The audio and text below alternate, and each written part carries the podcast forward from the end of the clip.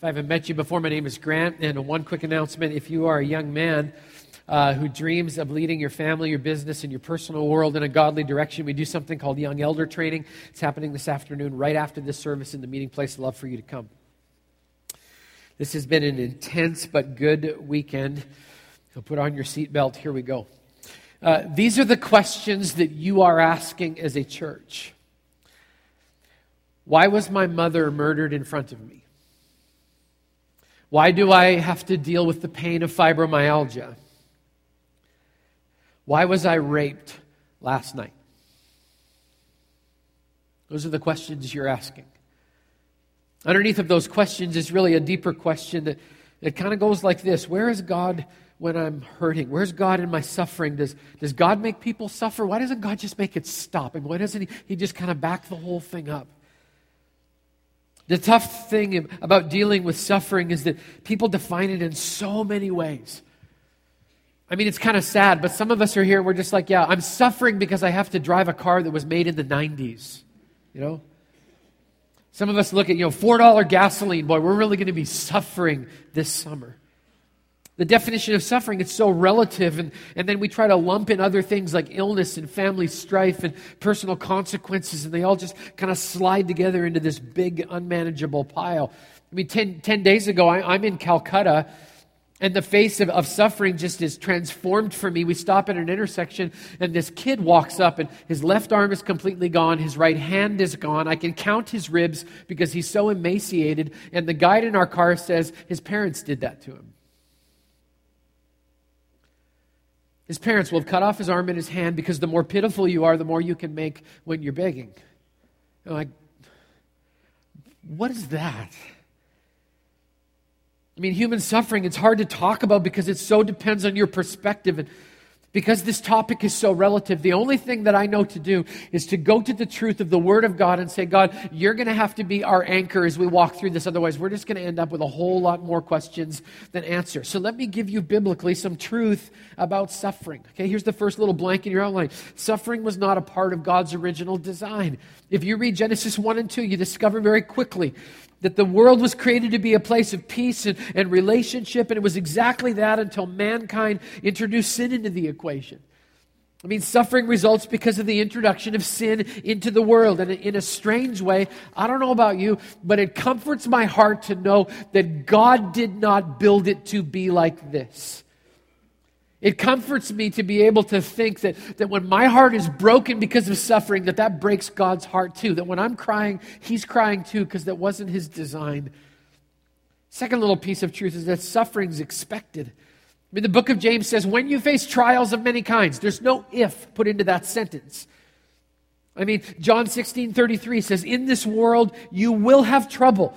I mean, suffering is a part of the human condition, so you need to expect it. Isn't that encouraging? Aren't you glad you came to church today? Let's just say, yes, suffering. Let's have an altar call. Sign me up, right? Some people think Christianity is supposed to kind of serve like an equation. You know, following Jesus plus doing good things should equal no suffering. I hate to tell you this, it's just not true. You may want to rethink that equation because the truth is this Christians are not immune from suffering. I mean, the fact that Jesus suffers and dies on a cross, that's the guy we're following. That should be a clue to the followers as to how this is going to go, right? Isaiah 53 describes the suffering Jesus would endure to defeat sin and save us. And it's a tough passage because it uses words like excruciating, sorrow, grief, and pain. Second Corinthians 12, I mean, the Apostle Paul. If anybody deserves to get a get out of pain free card, it would be the Apostle Paul because of everything he did. And yet, even this guy, he says that, that there was a thorn that I got and it, and, it, and it was bad and I didn't like it. And I begged God three times to actually take it away. And God said, no. His response is actually, No, my grace is sufficient for you as you handle it. And Paul's response kind of blows me away. I don't get this, but he said, That's why I delight in weakness, in insults, in hardships, in persecutions, in difficulties. Because when I'm weak, I'm actually strong. Where does suffering come from? Does it come from God? I mean, if that's the case, how in the world can we say that God is loving? If suffering comes from God, I mean, in my mind, that would make him cruel, not loving. Let's see what the Bible has to say about where suffering actually comes from. So I listed off the origins of suffering. Okay, the first one, we just need to get take, take this taken care of. Some of the suffering I endure is because of my own sinful decisions. Okay? This is where it gets tough because we got to own some of our own suffering. So here's the deal. If you went out last night and, and you went out drinking and you got completely wasted and then you got in your car and you drove home and a police officer pulled you over and you blew a one point whatever and they throw you in jail, the only thing you don't get to say while you're in jail is, God, why did you do this to me? God didn't do it to you, you did it to yourself, right? I mean, let's just be fair with it. Don't blame shift your choices. Your consequences belong to you. I mean, I could get up on a soapbox on this one for a long time because we are so good at this kind of thinking. I mean, we show up late for work nine days in a row. Our boss shows up and says, You're fired. And who's the jerk, right? Our boss. How dare he? Impinging on my freedoms, my rights as a human being to be able to go to work whenever it works for me. Really? Your boss isn't a jerk. You are when you think that way. Galatians 6 says this Don't deceive yourself. You can't mock God. A man reaps what he sows. I mean, you plant sinful decisions into your life. Don't be surprised when bad stuff starts sprouting up all over the place. The opposite's also true. When you plant godly decisions in your life, godly stuff grows. So, this is what the Bible says plant the right stuff, and you won't end up in a roadside ditch with an eye patch. Okay? Some of you got that, the rest of you totally missed it. Watch television. Okay, so, and let me just throw something else in here because we can, okay? We are so inconsistent with the question, why me, God, aren't we? And when stuff, when bad stuff is going, why me, God, why me? When was the last time you got a raise just out of nowhere and your response was, why me, God? Why did you lay this extra money on my table? When was the last time you sat down at the Olive Garden and said, Why am I being so blessed with this much garlic? I mean, oh God, why have you asked me to bear the burden of this plate of carbohydrates? Oh, the pain of it. Right? Let's get to the next one. I'm getting in trouble. Okay? So some of it we bring it on ourselves. Let's just be honest, okay? Number two, some of the suffering I endure is the result of another person's direct sin against me. I mean, you, you don't even get out of the first book of the Bible and this is going on. Genesis 37 is the story of Joseph. His brothers conspire to kill him, and he suffers because of that. When you're a victim of injustice, rape, slander, robbery, discrimination. I mean, the pain and the suffering that comes from the hands of another person, that's, that's tough and it's real. Thirdly, some of the suffering I endure is the result of other people's indirect sin in the world that we live in.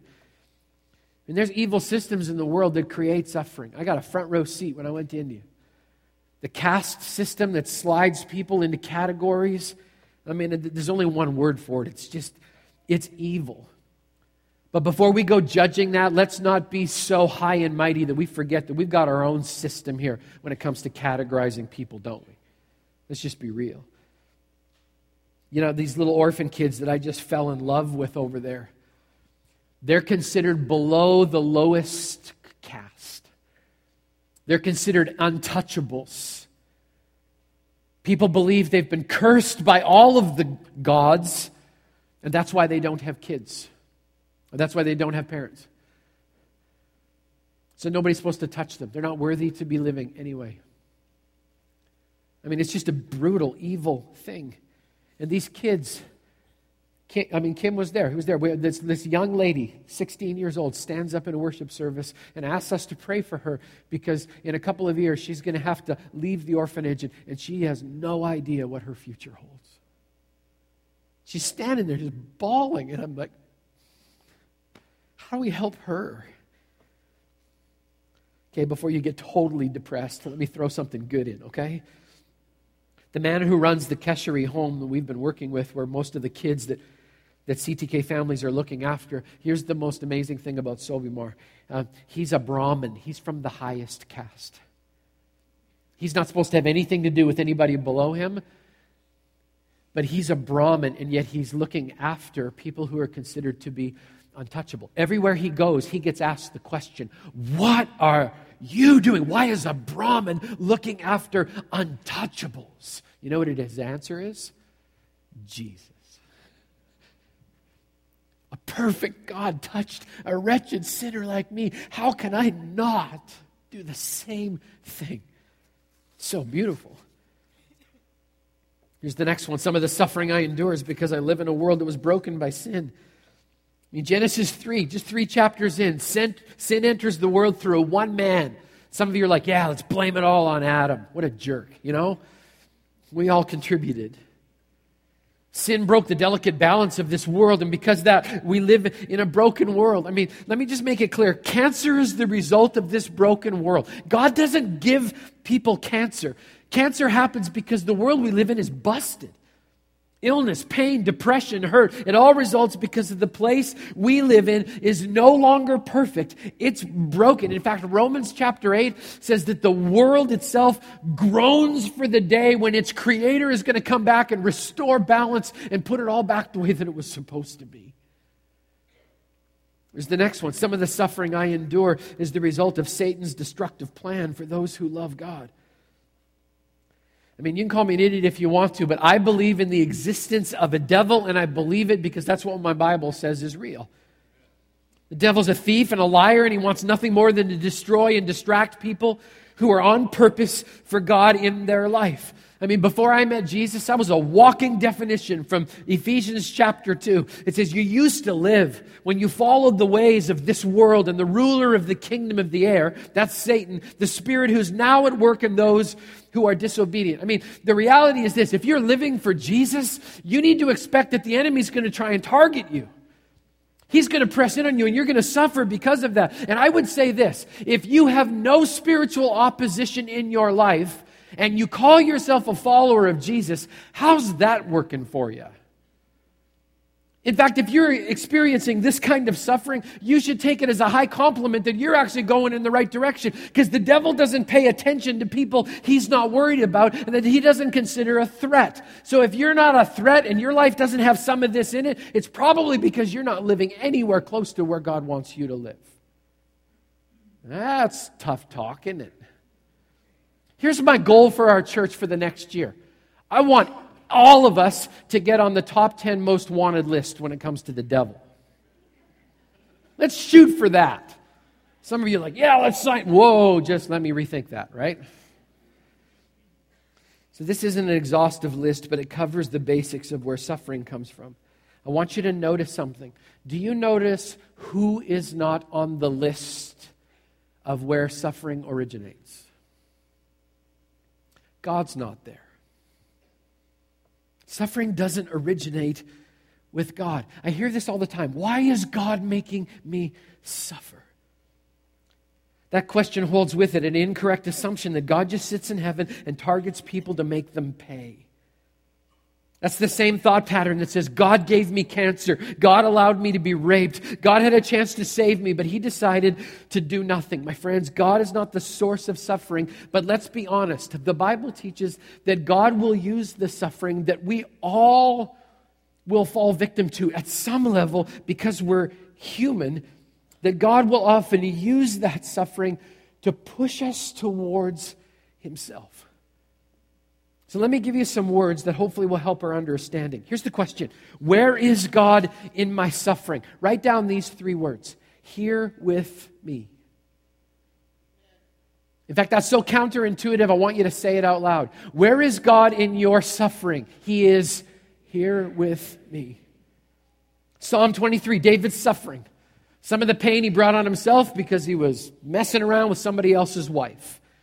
Some of his pain came from his family. Some of his pain came from the fact that he was being targeted by evil people. Some of the pain came from the fact he lived in a broken world. And yet he says this Even though I walk through the valley of the shadow of death, I will fear no evil because you are with me.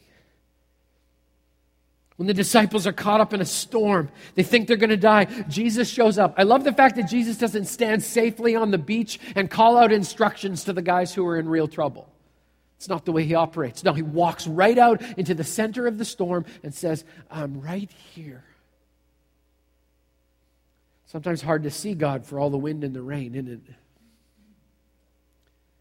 But he's right there. Deuteronomy 8 describes the 40 years the children of God wandered in the wilderness. It says that God used that time to test their heart. He wanted to know is your level of commitment only, only as big as the level of pain that you're going through? I mean, when you're hurting, do you still say that God is who He says He is? Or do you use Him in those moments when you're hurting to turn Him into your most convenient ally? Or to, sorry, to turn Him into your most convenient enemy as opposed to that, that ally that can walk you through? I mean, God is, He just wants to know where are you, where do you see me in your suffering? When I hurt, the enemy wants me to believe that I'm alone. He lies to you. He says you've been abandoned. God forgot about you. You are doing this thing by yourself. In fact, you're God's target. I want to remind you that Satan is known as the enemy and the king of liars because that's what he is lying to you. Let's flip this whole thing of suffering over for a minute.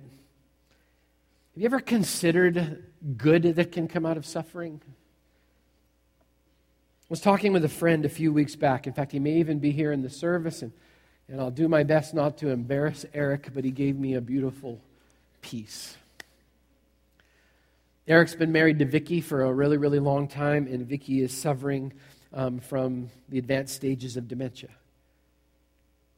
And Eric and I were just having a conversation. He's a, he's a godly man, amazing marriage counselor, good person. And yet he's, he's talking about how painful it is to have to reintroduce himself to the woman that he's been married to for a long time. And what it's like to have to show pictures of his kids and this is your son and this is your daughter. And when we wrapped up our conversation, I asked him, How can I pray for you?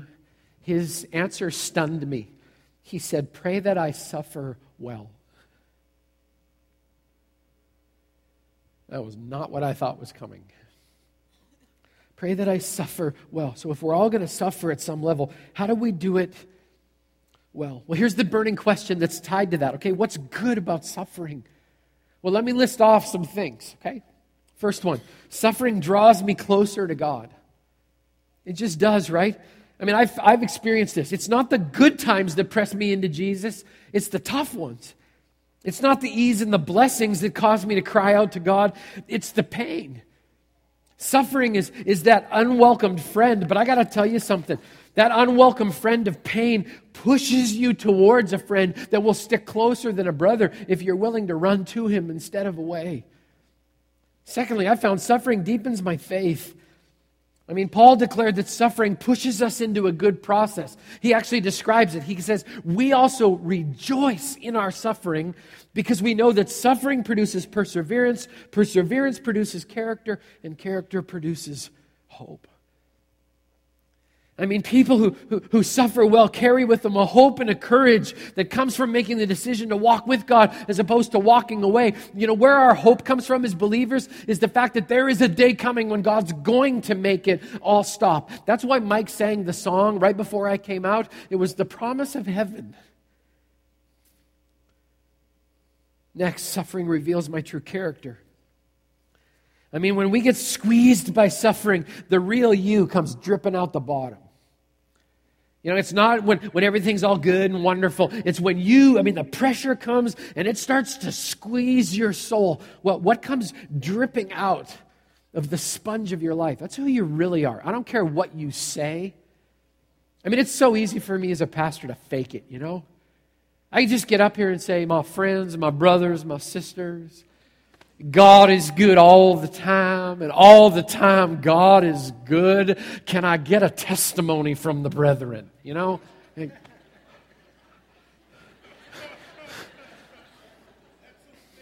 Wow. See, I read my Bible and I run into a guy like Job. Bible says Job was a good, godly, and righteous man. Did nothing wrong. He lost his kids. he lost his business, he lost everything he owned. Everything. And yet his words were this He said, When I was tested, I will come forth as pure gold. That's his true character. It leads us to the final point there suffering refines me. I got to watch a goldsmith work once. He had a crucible and he was actually melting gold and he was behind a piece of glass to protect people who were watching. And he kind of noticed that I was standing on the other side, so he took a pair of tongs and he picks up this, this, this crucible that's glowing red hot. And, and he's moved, he's taken the gold and he's boiled it and he's actually pushed all of the, the impurities and the dross and the garbage off to the side. And, and he, he kind of goes like this. And so I kind of look up close and he turns it.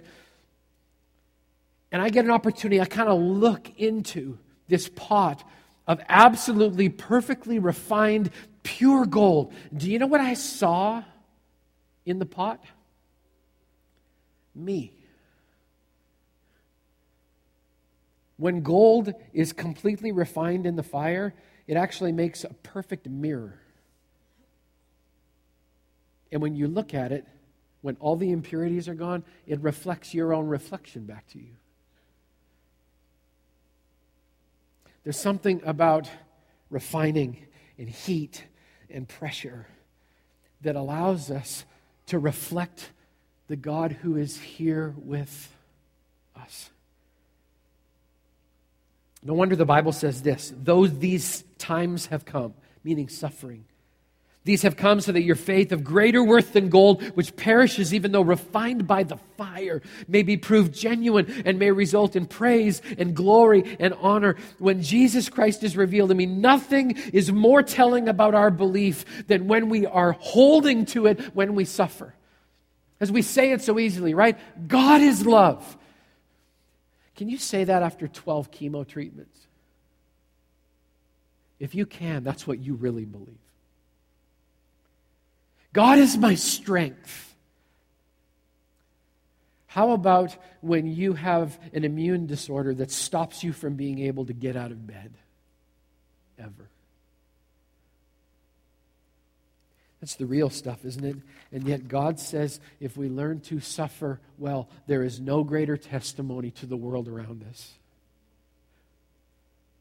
Here's the last one suffering softens my heart towards others who are hurting. We have a lady in our church who is a rape counselor. You know why she's so, so amazing at what she does? She's amazing because she has suffered that injustice when someone took the free will that God will not overstep, took that free will and used it for evil and victimized someone.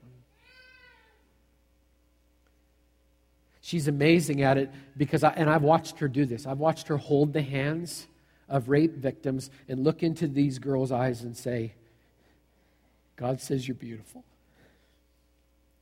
And you didn't do anything to deserve this. And it's not your fault. And right now, He's here with you. Watched her do it. I would say this to those of you who are here today and are suffering if you want some way to be able to figure out and have God redeem the pain that you're in, Find somebody who is suffering the same pain that you are and use how God has brought with you through it to touch their life. And you will begin to redeem that wound in the center of your soul. God is no more with you than when you use your pain to touch somebody else's life who's walking the same path that you had to walk. Here's the last question Why doesn't God just make it stop? Okay? If God loves us, why not just intervene? I mean, why doesn't God just show up in India and give that kid back his arm and his hand and put him in a system that would actually allow him to, to become a leader? Why doesn't God get in there? Well, I'm going to make one statement and then I'm going to answer the question. The statement that I think would encourage all of us is this Why doesn't God make it stop? Just because it hasn't happened yet doesn't mean it's not going to happen. Okay? The Bible says there's a day coming when God will make it stop. He will step into this broken world and make it all right. There's a day coming that we all hope for when evil will be removed and evil people will answer to God for what it is that they have done. There's a day coming when God's people will no longer hurt or suffer. The Bible says He will wipe away every tear and He will show us, even in moments when it felt like He was gone, that He was actually always here with us and He will give us the answer to all of our why questions. And then the Bible says, and that day you're going to experience something you will not get to experience here. It's called peace. Because you'll actually get it. That doesn't answer the question. I just wanted to encourage those of you who are like, why doesn't God make it stop? He's going to. And once that door is shut on evil, nothing will ever open it again. That's the hope of heaven, right? That's the hope of what happens when we suffer well, that we will get to that day when God just finally says, No more. No more. So let me answer the question why doesn't God just make it stop? You might be surprised at the answer. The answer is you. Me? Yeah, you. Me too, by the way. So we're cool with that. 2 Peter chapter 3 verse 9 the Lord is not slow in keeping his promise as some understand slowness no he's patient with you not wanting anyone to perish but everyone to come to repentance God doesn't make suffering stop because on the day that He does, that door will be closed once and for all, and it will not be reopened. God doesn't make it stop for all of His kids because He's actually looking for just one more kid. So that means this if you suffered anything prior to 1984 and you need somebody to blame, you need look no further than right here. Because I was out acting like an idiot, doing my own thing. And the reason God didn't slam the door on suffering is because He was waiting for me to get my head and my heart straight. Okay? If you accepted the Lord in up to, you know, in 1996, anybody that needs somebody to blame, you can just say it's their fault. Because God was waiting for them. 2002, maybe God was waiting for you. The reason God has not slammed the door on suffering is because He's waiting for just one more person to come to Him as the answer to all the suffering. And I mean, I just want you to think about this, okay? I'm a dad. Don't hurt my kids, or I'll hurt you. And God sits in heaven and holds back that holy anger with a broken heart, knowing that his kids are hurting, but he holds it back because he's waiting for just one more person to say, Jesus, please, save me. That's what he's waiting for. But there will come a day when it, that's done. And God's going to say, no more. And then the Bible says, whether you believe it or not, that He's going to come and take us out of it. So if you want to know why there's still evil and suffering in the world, it's because if you don't know Jesus Christ, He's waiting for you. That's not punishment, that's love. And while the rest of us are still doing life, He just says this don't ever forget three words here with me. Okay, so. Um, it's so easy to talk about suffering, isn't it? Because you just kind of get to put it in somebody else's court. You know, some of you are here and you're kind of like, I got some stuff in my life, but I don't feel like I'm suffering. I mean, food on the table. I drive something from the last two decades. That's cool, right? You know. But here's what I know because I, these questions have come in hundreds of questions. I mean, like pages I know there are people in our church who are really suffering.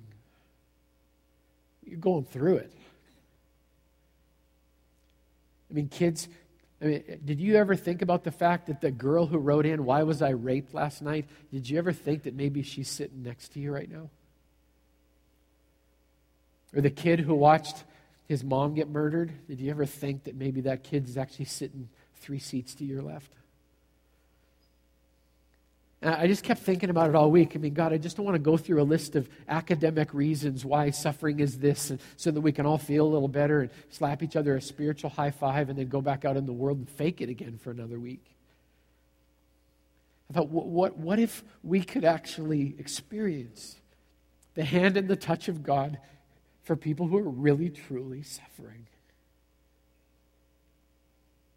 So we're going to do something crazy, and yeah, we're probably going to go a little overtime. And I would tell you I feel bad about that, but I don't. So I don't want to lie. So uh, we're just going to creep over a little bit because I think some things are worth just messing up our schedules with. So I need you to hang with me. And in fact, if you could just double check that cell phone or whatever, so that we don't have any distractions. But we've been doing this all week, and it's been gloriously messy all weekend long.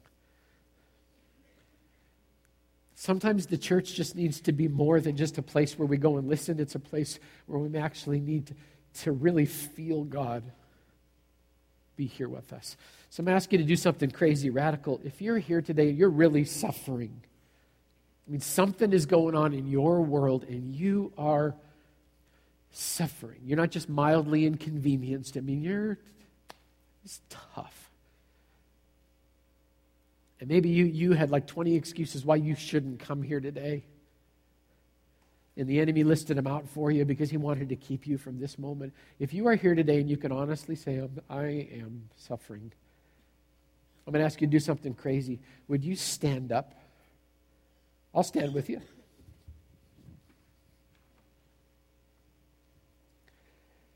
Kind of this trickle effect starts kicking in because then people go, yeah, okay, me too. I'll stand with you. You guys are so courageous, it just blows my mind.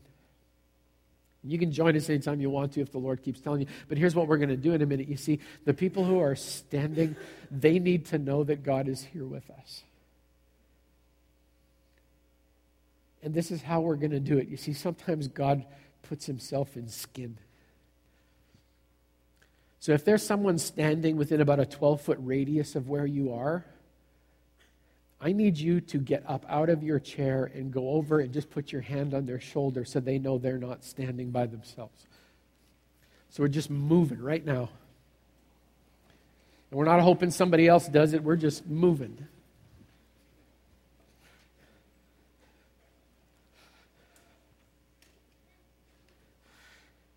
I love it when God does this.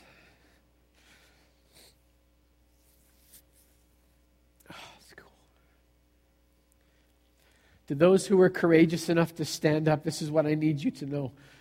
Those people around you who are standing and you can feel hands on their on your shoulders, those are not just the hands of regular people. That's the hand of God resting on you right now. And it's pure and it's holy. That's God whispering in your ear. We're here with you right now. Thank you for being courageous to stand. I want to thank those of you who are standing around. Thank you for being courageous to go and stand with somebody who just needed to really experience that. And here's what I'm going to say to those of you who are standing around that person who stood. God has placed in one of your hearts a deep desire to want to pray out loud for the person you're standing with. This is not a time for your personal prayer language or, or your personal message on four ways to avoid suffering. No, in fact, the person who's supposed to pray in that circle, you are the one right now who feels like you're freaking out. But it's just one person, and if you feel like God's telling you to pray for that person, you don't need to know what's happening. I just want you to squeeze their shoulder right now, just a, li- just a little bit, so they know you're there. And I'm going to ask one person in that group to be courageous enough to pray out loud over your brother or your sister. And some of you are like, I don't pray out loud. It doesn't have to be pretty, it just needs to be available. So, right now, one person in the group, I want you to start praying for the person who's in the center of that circle. And you just pray that God helps and comforts and walks with them. Just start right now. Don't wait. I just want you to start praying. A couple of you start praying, that's cool too. But I want somebody to pray out loud over that person right now. Just start praying.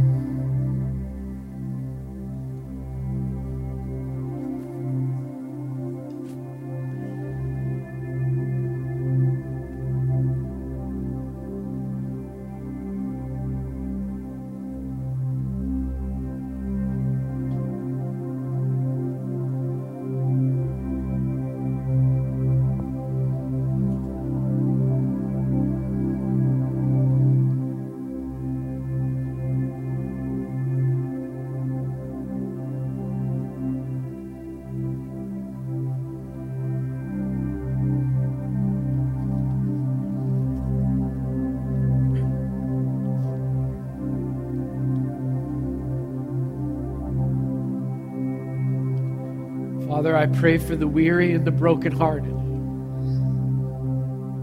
I thank you that not a single tear has escaped you, and that you know the name of every courageous person who stood up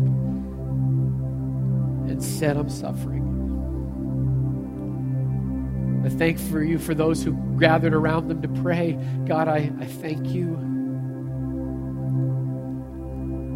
that those who prayed are most likely wounded healers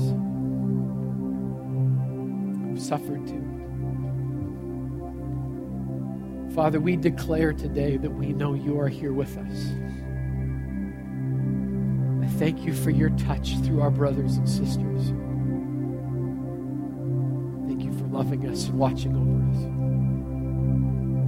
We believe you are here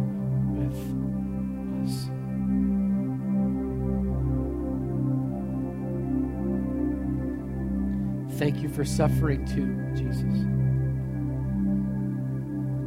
Thank you for showing us how to suffer well.